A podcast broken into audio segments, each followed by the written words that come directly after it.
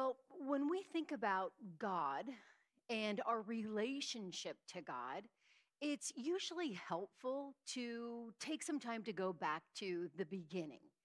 And when I say back to the beginning, I mean back to Genesis, because the word Genesis means beginning. So if we go back to the beginning of the beginning, Genesis 1 1, it tells us that in the beginning, God created the heavens and the earth. And we know that Genesis 1 goes on to tell us that God created over a period of six days.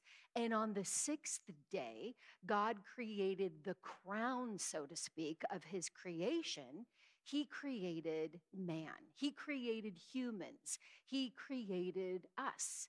And the Bible teaches us in Genesis 1:27 that God created man in his own image with intellect, emotion, and will.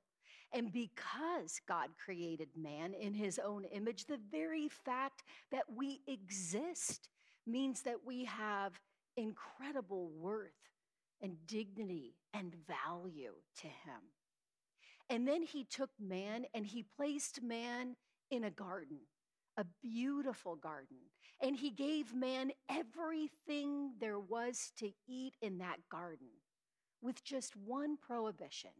He said, From that one tree, the tree of the knowledge of good and evil, don't eat of that because the day that you eat of that, you're going to die.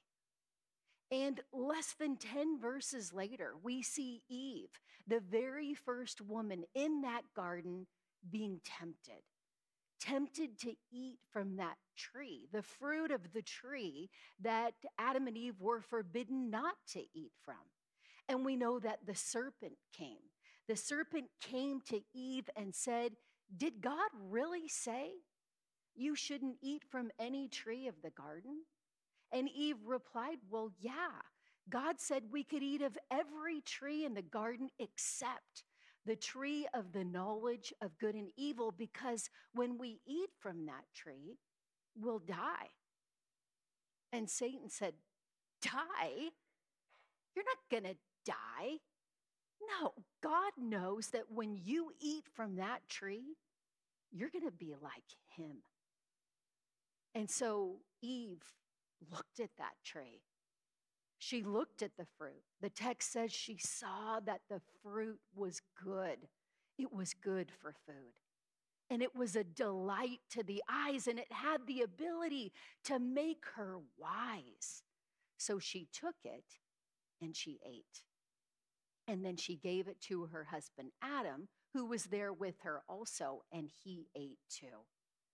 And both Adam and Eve did not stand firm in the face of temptation. They went with their desires rather than the decrees of God, and the world has never been the same since. Every single thing was turned upside down because of their disobedience, because of their failure to stand firm in the face of temptation. And you know, we, like Adam and Eve, we face temptation too. We face temptation regularly. And like Adam and Eve, we're faced with a choice. When we're faced with temptation, what will we do? Will we go with our desires or will we stand firm? Will we make choices that are good and lead to righteousness, or will we make choices that lead to sin and to death? And that's what we're going to see in our passage this morning. If you haven't already opened your Bibles, go to James 1, verses 13 through 15.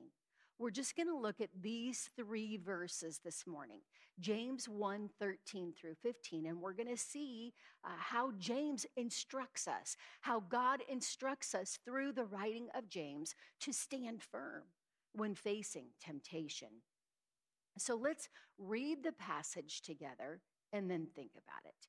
Uh, James 1:13 begins, "Let no one say when he is tempted, I am being tempted by God. For God cannot be tempted with evil, and he himself tempts no one. But each person is tempted when he's lured and enticed by his own desire. Then desire, when it is conceived, gives birth to sin. And sin, when it is fully grown, brings forth death. Okay, well, we need to look at James and his argument that he's given before this text to really get a grasp of what's going on here. Uh, we know that beginning in the second verse of James, uh, in fact, in James 1 2 through 4, James told us, hey, rejoice, count it all joy when you face trials. When you face trials, when your faith is tested, Count it all joy. Rejoice when you enter into a trial because that trial has the ability to help you to stand firm, to be steadfast, and then to be mature. And then in verses five through eight of chapter one, James says, But when you're going through that trial, when you're standing firm, when you're working on becoming mature in your faith, you're going to need God's wisdom. So ask Him for wisdom. How does He want you to respond to those trials? What is it that He wants you to do? And when you ask for wisdom, make sure that you're willing to put it into practice. And then in verses 9 through 11, he talks about some specific trials that the people in his audience, his unique audience, were going through. Uh, a lot of them were suffering financial depravity. A lot of them were struggling without enough money to buy food. And he said, if you're poor, you can still rejoice because you are rich in Christ. And he said, and if you happen to be wealthy and a believer as well, you can rejoice because even though you're wealthy, God showed you your need for Jesus. You saw that you were nothing, you're bankrupt without Christ, and you are able to put your trust in Him. And then he goes in verse 112. Let's read James 112. After this, he says, Blessed, happy. Happy is the man who remains steadfast under trial. For when he has stood the test, he will receive the crown of life, which God has promised to those who love him. The one who remains steadfast, that's that word we hear often, hupomene. A hupo, a prefix meaning under, and the verb meno means to remain. The one who has remained under, the one who has stood fast, he will receive the crown which is life. And this is like, yay, this is fantastic. We can rejoice. We've got these trials. They make us steadfast. They make us mature. God gives us the wisdom to get through these trials right.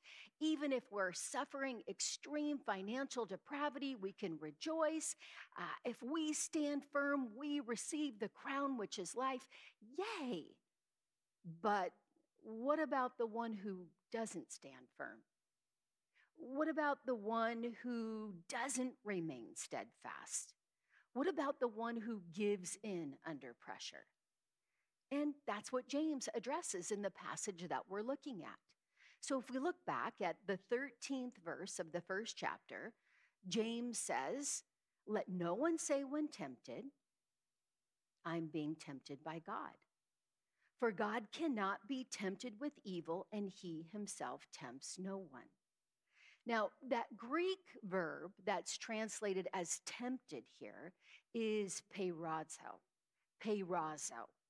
And it's interesting because it's the same Greek word that's translated as trial in verse 2 of James chapter 1 and in verse 12 of James chapter 1. It's the same Greek root word. Uh, the verb form, and peirasmos, uh, is the noun form. So, what is going on here? Well, we know that God tests people. We see that both in the Old Testament and in the New Testament. Uh, for example, uh, a classic text is the test that we see in Genesis 22 1.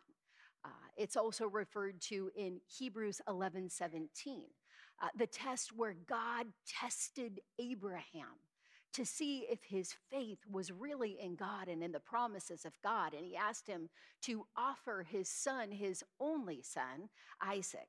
Uh, in Hebrews 11 7, the word translated test is peirasmos, or, which is the same word that's used here. Peirazo, the verb.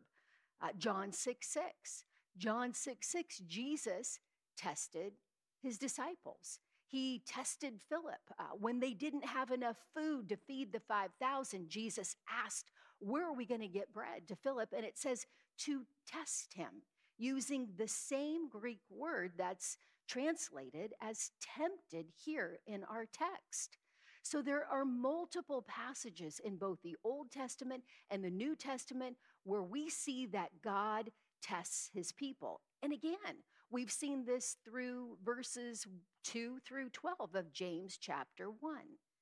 And yet, yet James says here in verse 13, let no one say when he's tempted, peirazo, I'm being tempted by God, for God cannot be tempted with evil, and he himself tempts no one. So now James says, God tempts no one. So, what was James doing? Did he write verses 1 through 12 and then put it away for a month and then pick it up again and start it up and forget that that's the word that he used? No. Uh, he used this word that has multiple meanings for a reason to teach us something critical. And that is to teach us that, you know, the issue isn't really the trial or the test or even the temptation. The issue is how do we respond to it? That's what makes all the difference. How do we respond to it? The problem emerges when we fail to stand fast to the trial, to the test, or to the temptation. These trials can make us better, as we saw, steadfast and mature, or trials can make us bitter as we'll see in the text. They can make us better or they can make us bitter, and it all depends on how we respond to them. And we see that response embedded in the context of James 1:13, where he says there in the middle of the verse, if you look at it, for God cannot be tempted, and he puts in a clause with evil. God cannot be tempted with evil. This is a temptation to sin a temptation to do things against the will of God. God tempts no one to do evil. So, the first point for us is that when we're tempted to sin, we've got to reject the urge to blame. We have to reject that desire that's within us or that inclination that we have to point the fingers and to blame. That is what James is clearly teaching us. Now, scholars note that in James' original audience, uh, again, they were incurring extreme financial hardship and all sorts of hardship. Remember, being scattered from their homeland. Uh, scholars note that some in the audience were saying that the trial, the temptation that they were experiencing, their failure to stand up in the face of temptation was God's fault. Uh, God had given them a temptation, a trial that they could not bear under, and it was His fault that they had failed. Well, you may think, that's weird. I would never blame God for my sin. Well, don't be so quick to say that. Uh, remember Adam and Eve? Remember when God said to Adam, basically, What have you done? What did Adam say? Who did Adam blame? He blamed God. Remember, he said, The woman you gave me. God, this is your fault. You're the one that created her. And if it wasn't for you, this would not have happened. And we can subtly blame God for things too when we fail to stand firm in the face of temptation. We might say, well, yeah, I cuss and I use profanity, but everybody in my family does. That's just the way that I was raised. Or that's just the culture that I'm surrounded by. I guess it's God's fault. Or, you know, I know I go out and I get drunk, but all my friends, they get drunk. And when I was in college, everyone got drunk. And that's the people that God has just put in my life. And it's God's fault. Or, yeah, I every now and then take something that doesn't belong to me, or I don't give as I should. But God knows I've got these extreme financial difficulties. And He understands when I just have to take something that's not really mine. I mean, it's His fault. Or, you know, God made me Irish, God made me Italian. And he knows that we lose our temper. That's just the way that it goes. It's God's fault, right? Or, you know, God is sovereign. I guess he'll just have to take my sin and work it out for good. Or, you know, what about this? This is the most manipulative one, but trust me, you will hear this. Maybe God just didn't choose me right? Maybe God just didn't choose me. What? Maybe God just didn't choose you. Maybe God did. Why don't you repent and believe and then we'll find out? Oh, I don't want to do that. So it's God's fault? That's incredible the way that we will manipulate and twist things to put the focus on God rather than us. And James says there in the passage that God cannot be tempted with evil, and he himself tempts no one. Two reasons why blaming God is absurd. God himself can't be tempted by evil. God has no desire to do evil, it's not within him. In fact, not only does he not desire it, he doesn't even have the ability to do evil. God cannot do evil. So it's absurd to say that he would tempt someone to evil when he can't even participate in evil. And it says he tempts no one to do evil. God desires that no one sin. He does not desire that we sin. He tests us to strengthen our faith. He does not test us to destroy our faith. When he tests us, he wants to strengthen us and not to destroy us. There is absolutely nothing within the nature of God that in any way would take pleasure in our spiritual failure. He does not want us to succumb to evil. Well, you might be thinking, in considering these things, you're saying that the text says that God cannot be tempted with evil. Well, what about Jesus? Wasn't Jesus tempted? Wasn't Jesus tempted by evil? That's a great question. And you know, Jesus was tempted. Uh, it says in Matthew chapter 4, verse 1, uh, and the following verses, I think up to 11, that uh, Jesus was tempted. In fact, Matthew 4 1 begins by saying, Then Jesus was led up by the Spirit. Jesus was led up by the Spirit into the wilderness to be tempted by the devil. So Jesus was led by God's Holy Spirit to be tested, to be tried, to prove that he was the righteous one, that he was the holy Son of God. And yet at the same time, we have the devil there tempting him, trying to get him to yield to sin and to align with the powers of evil. We know that Jesus was tempted like us, but he never yielded to sin because God cannot be tempted by evil. God cannot yield to sin. He does not have the ability to. And in thinking through that, you might think, well, then Jesus doesn't really know what it's like uh, to be tempted or to suffer because he doesn't have the ability, did not have the ability to yield to it. And you know, that might seem to be true at the surface level, but it's actually the opposite. Jesus understands temptation. He understands what it feels like to be tempted far more than you or I ever will. because we're tempted and ultimately we give in. Uh, temptation grows and grows and grows, and we fail. We give in to temptation. But Jesus, being tempted, he was tempted in every single way. He was tempted in every single way by every sin in a way that we could never begin to comprehend or understand, and yet he never failed. He bore a weight that we could never bear. He understands what it feels like to be tempted. He understands the suffering that comes from temptation. He endured it all. And so when we fail, we can subtly blame God, and we can also blame other people too, which is just as wrong.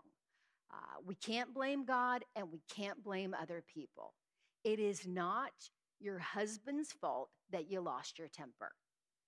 It's not because he pushed your buttons, or it's not because he knew what would trigger you and you're not responsible for it. When you sin, it's your own fault. It's not your husband's fault. It's not your kid's fault. It's not your parents' fault. It's not your parents' fault because they did such a bad job raising you or because they, you know, uh, allowed you to be exposed to certain things or didn't allow you to be exposed to certain things. It's not your parents' fault that you give into temptation. You can't blame them. Their sin is their own sin, but your sin is not their fault. And it's not the fault of your circumstances. Remember uh, with Adam and Eve, uh, Adam said, The woman you gave me, the woman. It's her fault. It's her fault, God. It's your fault, God. And then Eve said, The serpent. It's its fault. It's his fault. It's whatever it is, his fault, uh, right? It's always someone else's fault. We have this tendency to blame. And it's so neat that the scripture records this stuff for us. It records these things to show us that even from the very beginning, the inclination of the human heart is to blame others for our sin. It's to blame because when we blame, you know what it does? It lessens the feelings of our own guilt. Uh, we don't feel the power that we should feel of our guilt in violating the commands of a holy God when we blame. It's my husband's fault. It's my parents' fault. God, it's your fault. It's the fault of my circumstances. We do this in an attempt to diminish our own sense of guilt, but James teaches us it's not going to work. God's not going to have it. And we see that in the 14th verse. If we look at the next verse, the next verse says, But each person is tempted when he is lured and enticed by his own desire. Each person. That's every single one of us, including James. Each person. We're all tempted when we're lured and enticed by our own desire. So, our second point is take full responsibility for your actions. You need to take full responsibility for what you do for your actions in the 14th verse there, when he says uh, desire, that Greek word desire is epithumia. Uh, it can be translated as passion or as lust. We see it in 1 Peter 2 11, where Peter is uh, admonishing his audience and he says, I urge you. Peter says, I urge you to abstain from the passions of the flesh, which wage war against your soul. Same Greek word here, the, the epithumia of the flesh, which wage war against your soul. These are sinful desires. Uh, these are passions that cause us to want to sin. And God speaks through James to show us that the responsibility for sin lies upon us and us alone. Each person is tempted, James says, when he's lured and enticed by his own desire. Uh, that lured and enticed, these are fishing words. Uh, James, Jesus, the disciples, they lived in a fishing environment. They lived around the Sea of Galilee. Uh, most of the disciples were fishermen. Surely Jesus had fished and James had fished. And so he used these words with these fishing connotations. And it, this lured and enticed. You see the fishermen taking the reel and throwing the the line out with the hook at the end. And the hook either has the live bait or it's got the lure or whatever it is. But whatever it is, that lure, that bait, it entices the fish that's in the water. So the fish is there chilling in his safety behind his rock or whatever, and suddenly there it is. There's the bait, there's the lure, and it looks good, right? Good for food, delight for the eyes, the desire to make one wise. It's sparkling and shining, and the fish is enticed out, and then he takes the bait and he's lured away. And that's what James is saying happens to us when we are enticed and lured by our own desires.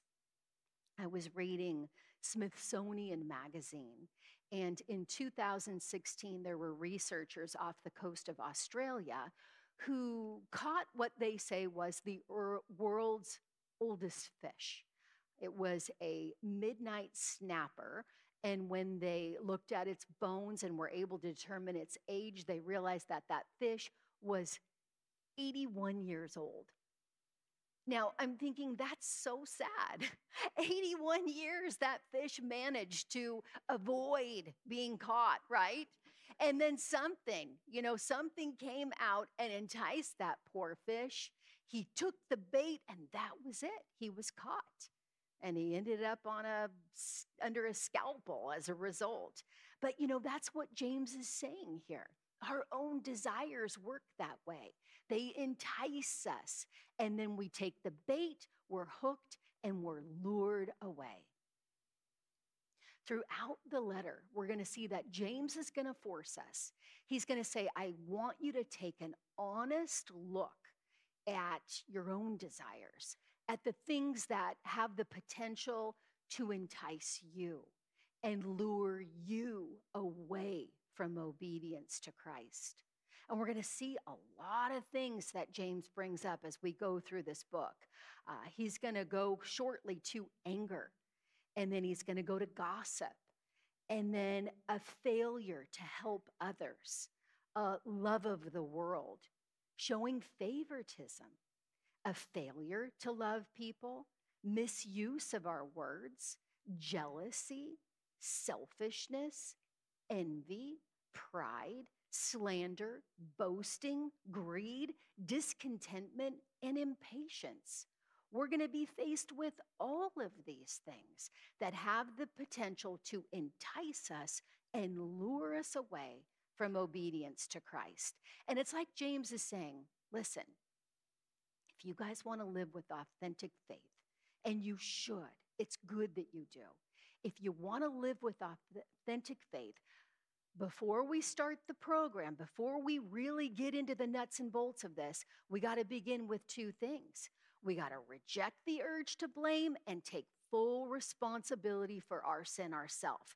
Because if we're not willing to do that, we're never really going to be able to make the changes that God is looking for in us. I heard about a uh, governor, a state governor that was visiting the prisons in his state. And he would visit the prisons and interview the inmates. And he would hear continually from the inmates about uh, how it wasn't really their fault that they were there. Uh, inmates would say things like, I had to steal because I had no money.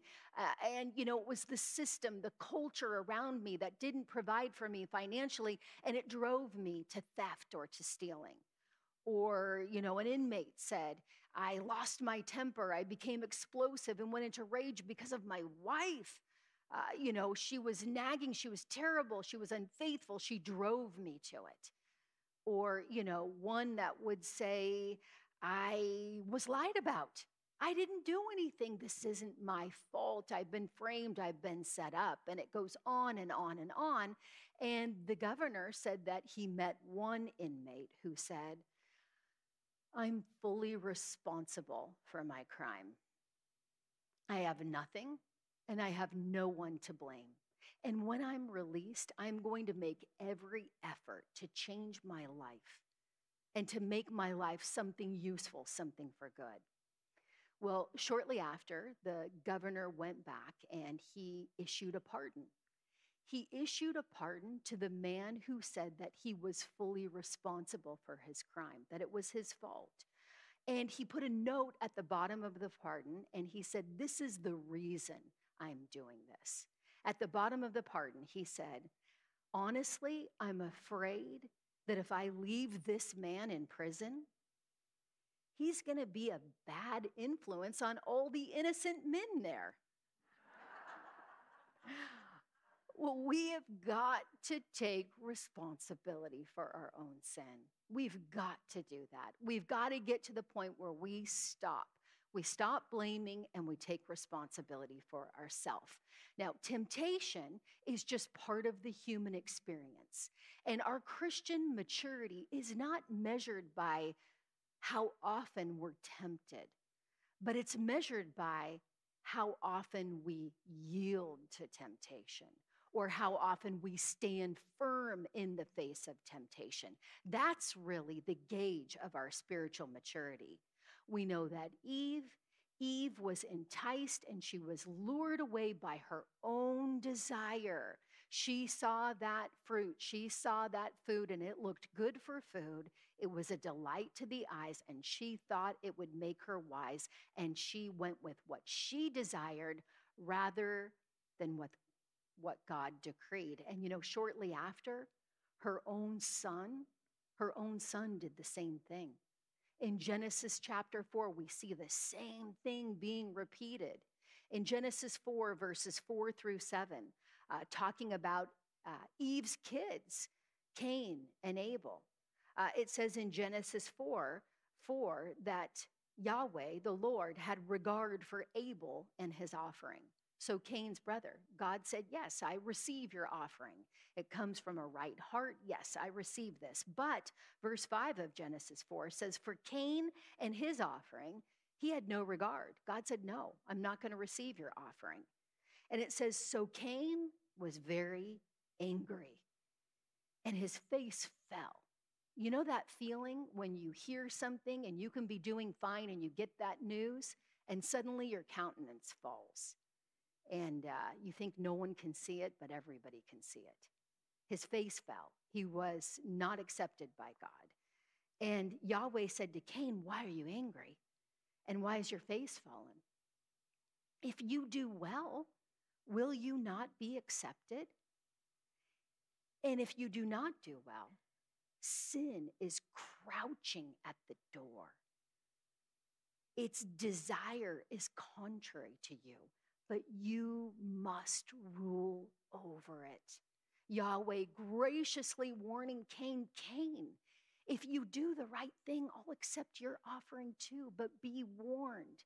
Sin is crouching there like an animal waiting to devour you but you must rule over it. You must stand firm. You must stand firm to my decrees and not go with your desires. And we know that Cain failed. Like his parents, Cain failed, and he murdered his brother. And James goes on to warn us what will happen if we fail, what it looks like spiritually when we fail to stand firm in the face of temptation. Look at James 1:15 he shows us again what will happen. He says, Then desire, then desire, uh, when it has conceived, it gives birth to sin.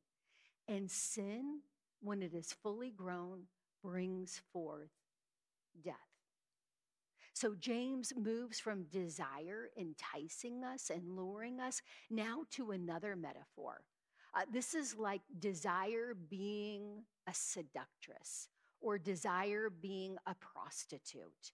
And he says, when we give in to desire, it's like a man giving in to a prostitute. And when the two come together, the man and the desire, what is birthed is sin. What is conceived and birthed is sin. And then sin, when it fully is grown, it gives birth to death. What a tragic picture. Giving birth not to life, but giving birth to death. So we see the parent and the child and the grandparent here.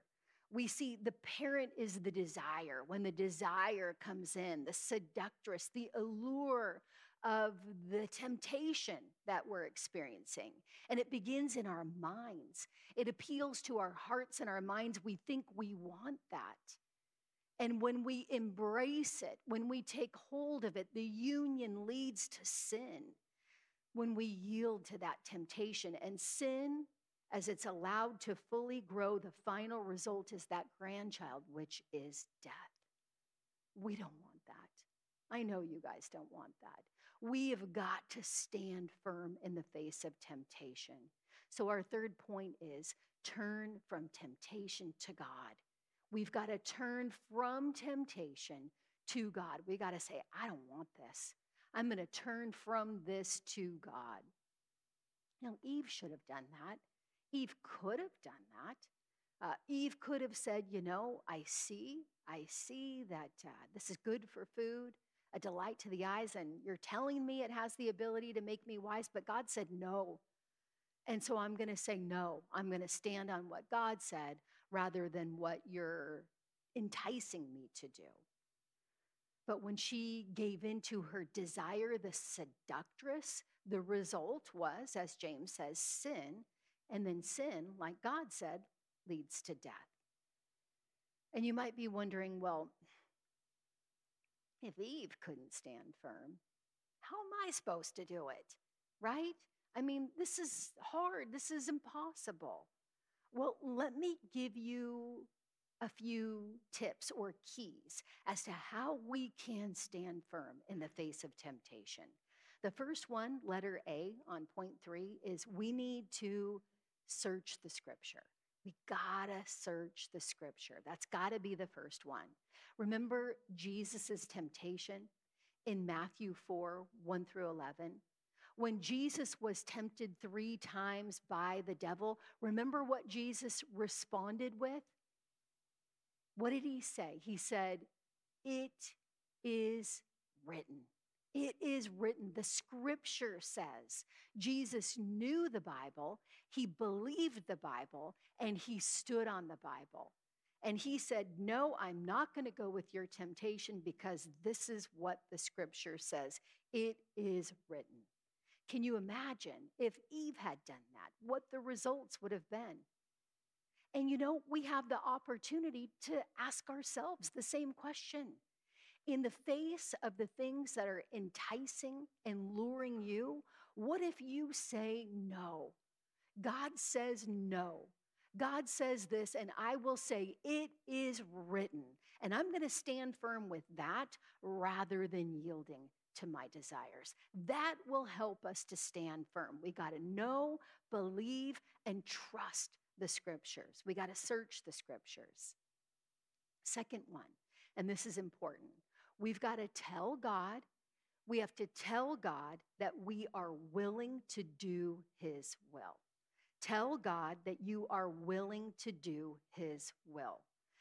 We know that Jesus didn't just face that one temptation in Matthew chapter 4. Uh, Jesus faced other temptations. We know that one of his greatest temptations was in the garden before he went to the cross. And we see this recorded in Luke 22, verses 40 through 42. Uh, Luke 22, verses 40 through 42, it says, When he came to that place, to the garden, we know he had his three best friends with him Peter, James, and John. So when he came to that place, he said to them, his three best friends, Pray that you may not enter into temptation.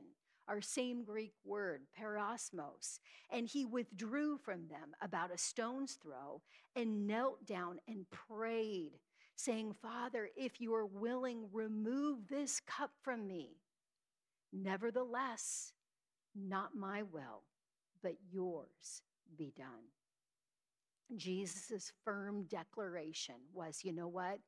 Not my will, but yours be done. we've got to be willing to say the same thing to God, to honestly, uh, not just saying it before man, but really honestly in our heart, getting to the place where we say, God, I trust that your will is better than my will. And so I ask, not my will, but yours be done. Because I really believe that your will is better than my will. If we're going to stand, we've got to do the same thing. And the third one, the third one is we need to ask the Holy Spirit for help. We have got to ask God's Holy Spirit for help. Uh, Jesus taught us that the Holy Spirit is our helper. He's here with us to help us. In John 14, 16, and 17, Jesus said, I will ask the Father, and he will give you another helper besides me to be with you forever. Even the Spirit of truth, the Holy Spirit, whom the world can't receive. The world doesn't have the Holy Spirit. Those who are not in Christ don't have the Holy Spirit. But Jesus says, uh, because it neither sees him or knows him, nor knows him, but you know him, for he dwells with you and he will be in you. As Christians, as people who have put their trust in Christ and turned from their sins, we are indwelt by the third person of the triune God. He is here with us as our helper to help us stand firm in the face of temptation. And that's why Galatians 5:16 says, "But I say to you, walk by the Spirit." Walk by the Spirit, uh, yield to the Spirit, trust the Spirit, lean into the Spirit, be close to the Spirit, follow the promptings of the Spirit, uh, do what the Spirit wants you to do, and the promise is you will not gratify the desires of the flesh. If we stay close to the Spirit of God, if we lean into Him, if we ask Him for help, we will not bend in the face of temptation. And we got to ask God for help. Even Jesus taught this in the Lord's Prayer in Matthew 6 13, where he said, Pray, lead us not into temptation, but deliver us from evil. God, help us to stand fast in the tests, in the trials, in temptation. Help us not to yield to evil. There's a, a great book that I really like. Uh, it's called The Man Christ Jesus by Bruce Ware. We sell it at Compass Books. But I like it because it focuses on the humanity of Christ. We know the Bible teaches us that Jesus was fully God, 100% God, never was not 100% God, but at the same time, he was 100% human. And sometimes we don't explore what that meant for Jesus or think through what that meant for Jesus, but this book really helps us to get there. Um, but Jesus was fully 100% human. And as a 100% human, he also relied on the Holy Spirit for victory over sin. Uh, there's a really interesting passage in Hebrews 5 7 and 8. Hebrews 5 7 and 8 that talks about Jesus. It says, In the days of his flesh, uh, fully human. He was fully God, yet fully human. It says that Jesus offered up prayers and supplications with loud cries and tears to him who is able to save him from death. And he was heard because of his reverence. And then it says, although he was a son, he learned obedience through what he suffered. Jesus learned to rely on the Holy Spirit the same way that we're called to rely on the Holy Spirit. And then Hebrews 4:14, same book, right before that showing us that as fully God, Jesus fully resisted all the sin that was tempting him. It says in verse 4:14, we do not have a high priest, that's Jesus, who is unable to sympathize with our weaknesses, but one who is in every respect tempted as we are, yet without sin. Jesus is there for us. He relied upon the Holy Spirit for strength to obey, and He's calling us to do the same thing. God's Holy Spirit wants us to succeed, and we must depend upon Him. He wants us to stand firm. He's holy, He's pure, He takes no pleasure in sin. He wants us to trust in Him. The fourth one, The fourth one is you need to note that your struggle could be worse. Note that your struggle could be worse. And you know, that's what the New Testament actually tells us to do. It says to note that our struggle could be worse. We see this in Hebrews 12, verses 3 and 4. Hebrews 12, verses 3 and 4 says, Consider him. So when you're considering somebody, you're noting something. Take note of something. Consider him who endured from sinners such hostility against himself, so that you may not grow weary or faint hearted. And then the author says, in your struggle against sin, so in your uh, attempts to endure temptation, you have not yet resisted to the point of shedding your blood. Jesus did. Jesus resisted to the point where the scripture says that he began to sweat tears of blood. And the author of Hebrews is saying, You, you haven't resisted to that degree. You, need to remember that. You need to note that. It could be a lot worse. Uh, it's helping us not to overestimate what we're going through. Because when we overestimate what we're going through, we start making excuses for ourselves when it comes to our failure to stand firm in the face of temptation. We see the same truth in 1 Corinthians 10:13. It says the same thing. 1 Corinthians 10:13 says, "No temptation has overtaken you that is not common to man." That is not common to man. God is faithful, and he will not let you be tempted beyond your ability. But with the temptation, he will provide the way of escape that you may be able to endure this, that you will be able to stand firm in this without sin. So that text begins by telling us your temptation, it's not uncommon. It's common to man. And you may think uh, what I'm going through is so uncommon. Uh, nobody's gone through this, or nobody knows what this is like. And the scripture says, no, that's not true. Uh, it could be, in fact, a lot worse. When we start thinking that our temptation, our circumstance, what we're going through is so uncommon, it again uh, provides that excuse for us to say, that's why I had to sin. That's why I couldn't stand firm. What I'm enduring is just so uncommon. We've got to remember that nobody, not even Satan himself, can make us sin. We sin because we want to sin. We sin because we desire to sin. And what we're going through, what we're facing, what we're enduring is nothing new. It's common to man, and we've got to keep that perspective. And the fifth one here is we've got to depend on godly friends.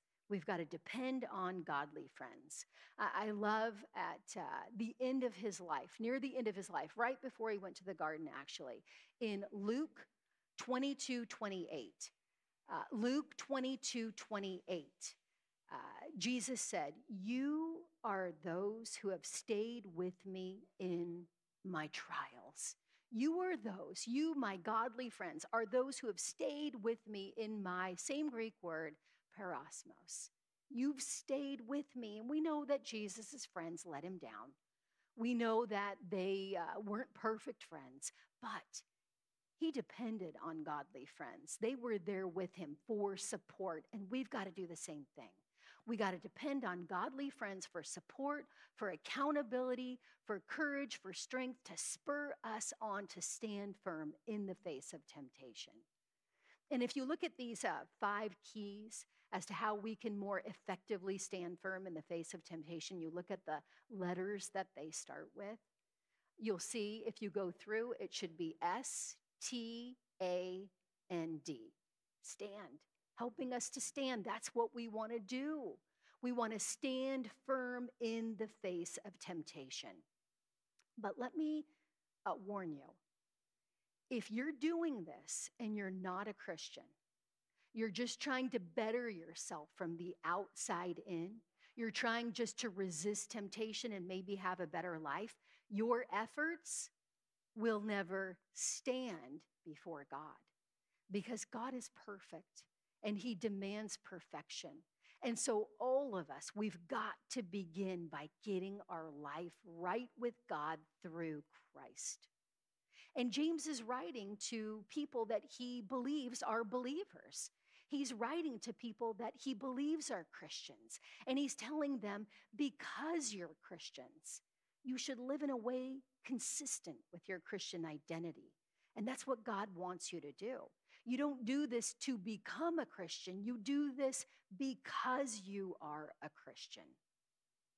And when we don't, when we fail, and when we experience the consequences of our sin, James is teaching us that we really have no one to blame but ourselves, which is why the Puritan John Owen uh, cautioned us in a very terse way, saying, Be killing sin, or sin will be killing you. Let's pray. God, help us to stop blaming, to stop blaming others, to stop blaming our circumstances, to stop even blaming you for our sin. God, help us to take full responsibility for the times that we've yielded to sinful temptation. And God, help us to learn to turn from temptation and to really anchor ourselves in you. May we know the scripture, study the scripture, believe the scripture. May we truly let you know from the bottom of our hearts that we are willing to do your will.